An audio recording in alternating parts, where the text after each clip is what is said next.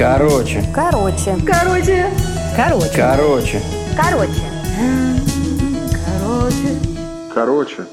Короче. Мари Анатоль. Вера. Почти правдивая история. Читает автор. Во дворе было пусто.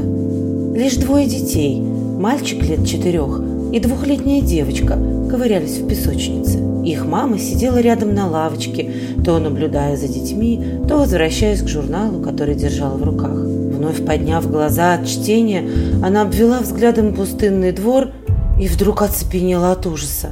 Из-за дальних гаражей прямо на них бежала стая бродячих собак. Это была именно стая. Впереди вожак, черный с седыми подпалинами, а за ним еще пяток разной величины и масти. Женщина застыла на какое-то мгновение, не в силах отвести взгляд от приближающихся псов, и вдруг сорвалась с места, схватила в охапку детей и помчалась к подъезду. Она бежала, не оборачиваясь, не слыша плача испуганной дочки и криков сына, лишь бы успеть. В опустевшей песочнице остались ведерко и формочки. На лавочке ветер листал страницы журнала. Хлопнула, закрываясь дверь. В полумраке подъезда женщина опустила детей на пол и стала успокаивать. «Все позади, все хорошо, не надо плакать, все прошло», уговаривала она то ли перепуганных детей, то ли саму себя.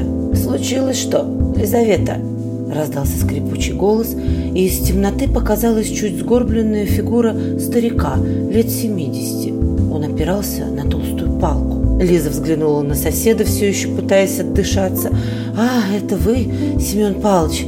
Там свора собак бродячих». «Всего-то», — усмехнулся старик. «Я уж был подумал, грабители на вас напали. Пойду погляжу». Через приоткрытую дверь подъезда Лиза с замиранием наблюдала, как старик неспешно двинулся в сторону бегающих вокруг песочницы псов. Что-то громко крикнул, ударил палкой по лавке.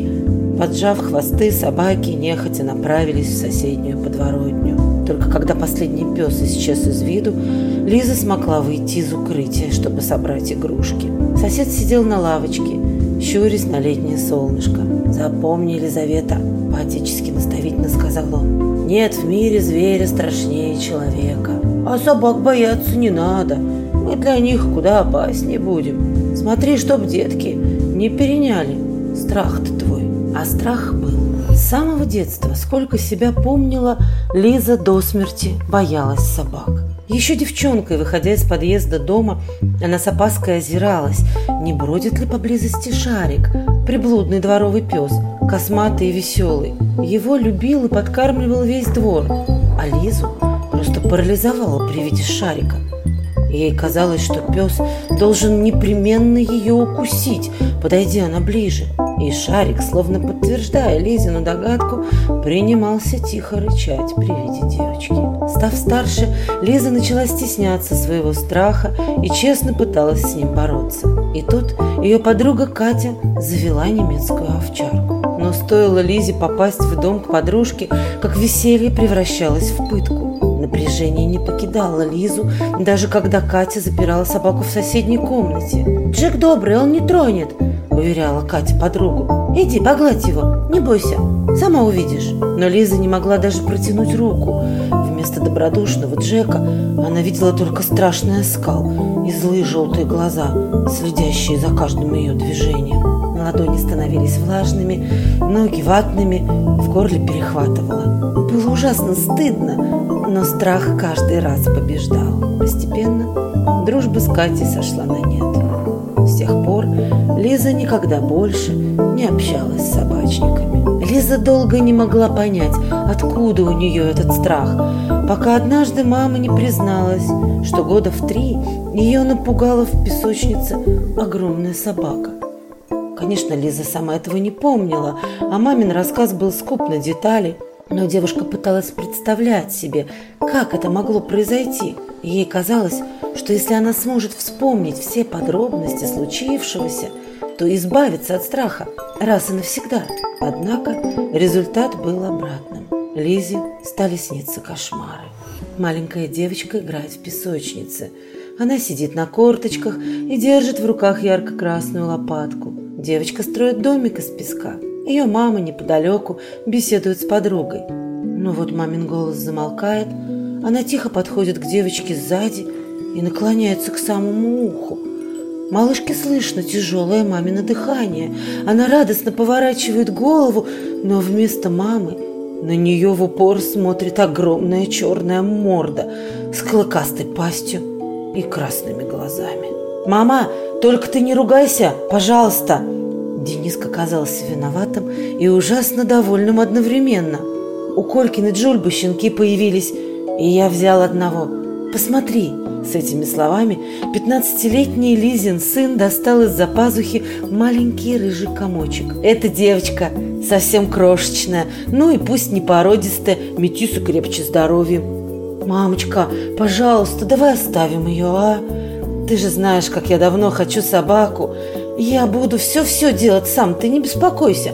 Буду ее дрессировать, кормить, гулять, обещаю». Ушастый рыжий комочек – смотрел на обомлевшую Лизу синими бусинками глаз. Как случилось, что, вопреки всему, ее сын уже много лет мечтает о собаке, что он прочел массу умных книг по собаководству и в итоге, о ужас, решил стать кинологом. Да, Лиза старалась как могла не передать свой страх детям, но чтобы вышло совсем наоборот, она никак не ожидала. Пошла на хитрость, поставила сыну условия – отличные оценки в году по всем предметам. Правильный стимул творит чудеса. К концу года Денис стал отличником. Видно, действительно, очень хотел собаку. Теперь пришел мамин черед держать данное слово. Папа согласен, Машка тоже, осталась только ты. Мам, ты ведь мне обещала, не отступал Денис. Я уже имя ей придумал. Вера. Как тебе? Вера. Вера ей была нужна. Вера в то, что в один прекрасный день она сможет без внутреннего содрогания пройти мимо любой собаки на улице, сможет потрепать за ухом соседского пуделя и даже получить от этого удовольствие. А ее сын сможет стать блестящим кинологом. Лиза очнулась от дурного сна, смахнула прилипшие к колбу волосы, тихо надела тапочки и побрела на кухню за водой. Пять утра. По дороге она заглянула в комнату Дениски. Сын глубоко спал, одной рукой обняв рыже-белое Верина брюшко. Их позы были настолько похожи. Вера, так же, как ее хозяин, клала голову на подушку.